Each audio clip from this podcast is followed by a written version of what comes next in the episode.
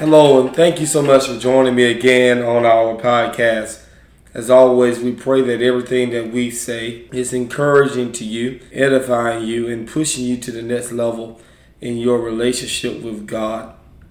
Please know again, and if you are listening to me right now, you are blessed. You're blessed to be alive regardless of what may be going on in your life. So give God praise, give God glory for things being as well as they are, knowing that it could be worse. And so we praise God for his goodness shown toward you and to me. For a few moments, I want to talk today about the other side of favor. You know, we live in a world today where everyone is claiming to be great, longing to be great, stepping into new seasons, reaching up and grabbing blessings, turning around and receiving promises, praying for enlarged territories, name it, claim it, even asking God to use them. All of these cliches deal with prosperity, blessings, and more. The question is while we want to experience this increase and promotion and favor, can we really handle favor? Can you stand to be blessed? Are you asking for something that you're not prepared to receive? Because sure, that's a glorious side to being blessed and favored by God.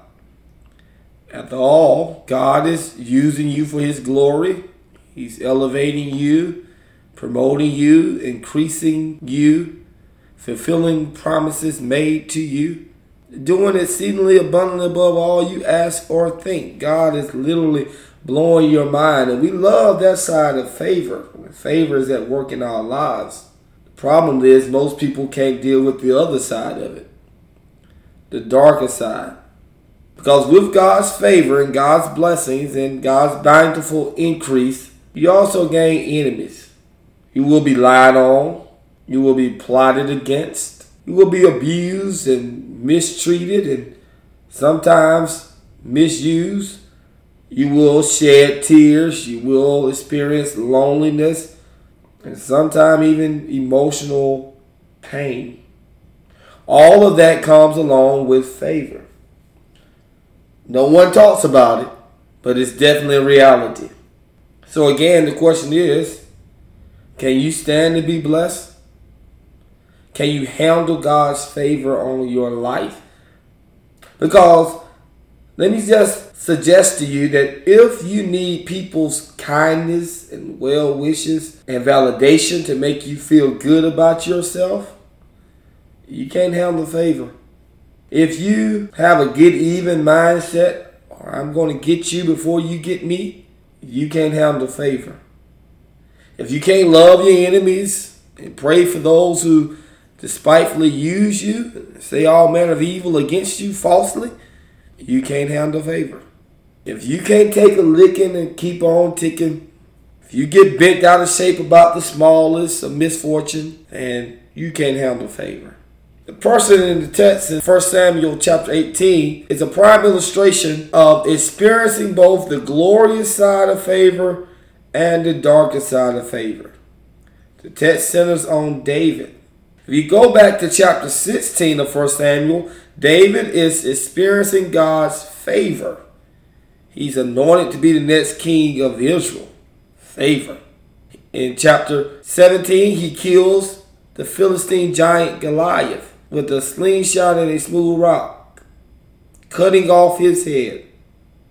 Coming home to the chants and the voices of all of the ladies in the kingdom saying, Saul has killed his thousands, but David has killed his tens of thousands. Favor. Literally, in two chapters, David has gone from the backyard keeping sheep to being on the front page headliner in the city as the people's champion, who's also been promised and anointed to be the successor to the throne of Israel.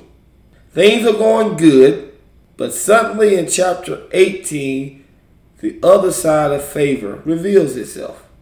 This side of favor is seen in two relationships. First, David has a relationship with a young prince by the name of Jonathan, Saul's son.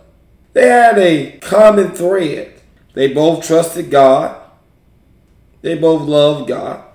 Jonathan understood that David was anointed and God was working through him. He wants to be a blessing to David. He wants to help David get to the next level. He even wants to protect David. He desires to see what God is doing in David's life come to pass. He sees the favor of God on David. He's not jealous, he's not intimidated.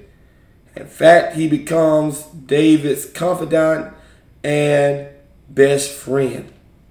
But then there's another relationship Saul, Jonathan's father, the king who wants to use David for his own personal gain and to fulfill his selfish, ambitious agenda. Saul wants to take from David. He doesn't mind God using David just as long as David does not exceed him. He wants to hinder his progress. He does not want to see David continue to progress in the eyesight of the people.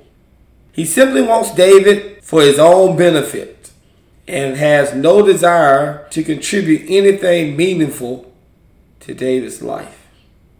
In his jealousy and his rage, he even tries to kill David, throwing a javelin at a wall. This, my brothers and sisters, is the other side of favor. And you can't have one without the other. You can't have all the good stuff and not expect to deal with some of the negative ramifications. When God is at work in your life and God is moving in your life, everyone is not going to be happy for you. Everyone is not going to celebrate you. There will be those who will demean you and will even try to tarnish your reputation and try to speak all sorts of evil towards you because they're jealous, intimidated, or insecure. But if God's favor is on your life, you don't have to get sidetracked by what those people are doing. Because remember, what's going on in your life is not your doing anyway, it's God's work in your life.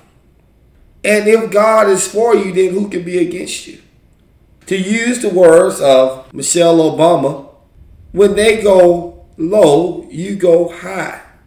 If you can go high when others are trying to go low, if you can maintain your equilibrium when others are trying to get you off course, if you can stay above the fray, if you cannot get caught up in your feelings, but continue to focus upon what God is doing in your life, then you can handle being blessed. You can handle God's favor. And you won't be discouraged when you see others begin to permeate and portray that darker side that comes along with God's favor. You say, I expect that. You say, I know what you're doing. You say, I'm not going to succumb to that type of pettiness because I don't want to stop God's favor on my life. I'm going to trust God to protect me and watch over me, even in the midst of my enemies. And I'm going to watch God continue to elevate me, to progress me, and to get me to the place where He has ordained for me to be. I pray for you today that you will experience God's favor and become so intoxicated with the favor of God that you no longer have a time to pay attention to the haters and naysayers who only reveal the darker side of having God's favor. Thank you for listening.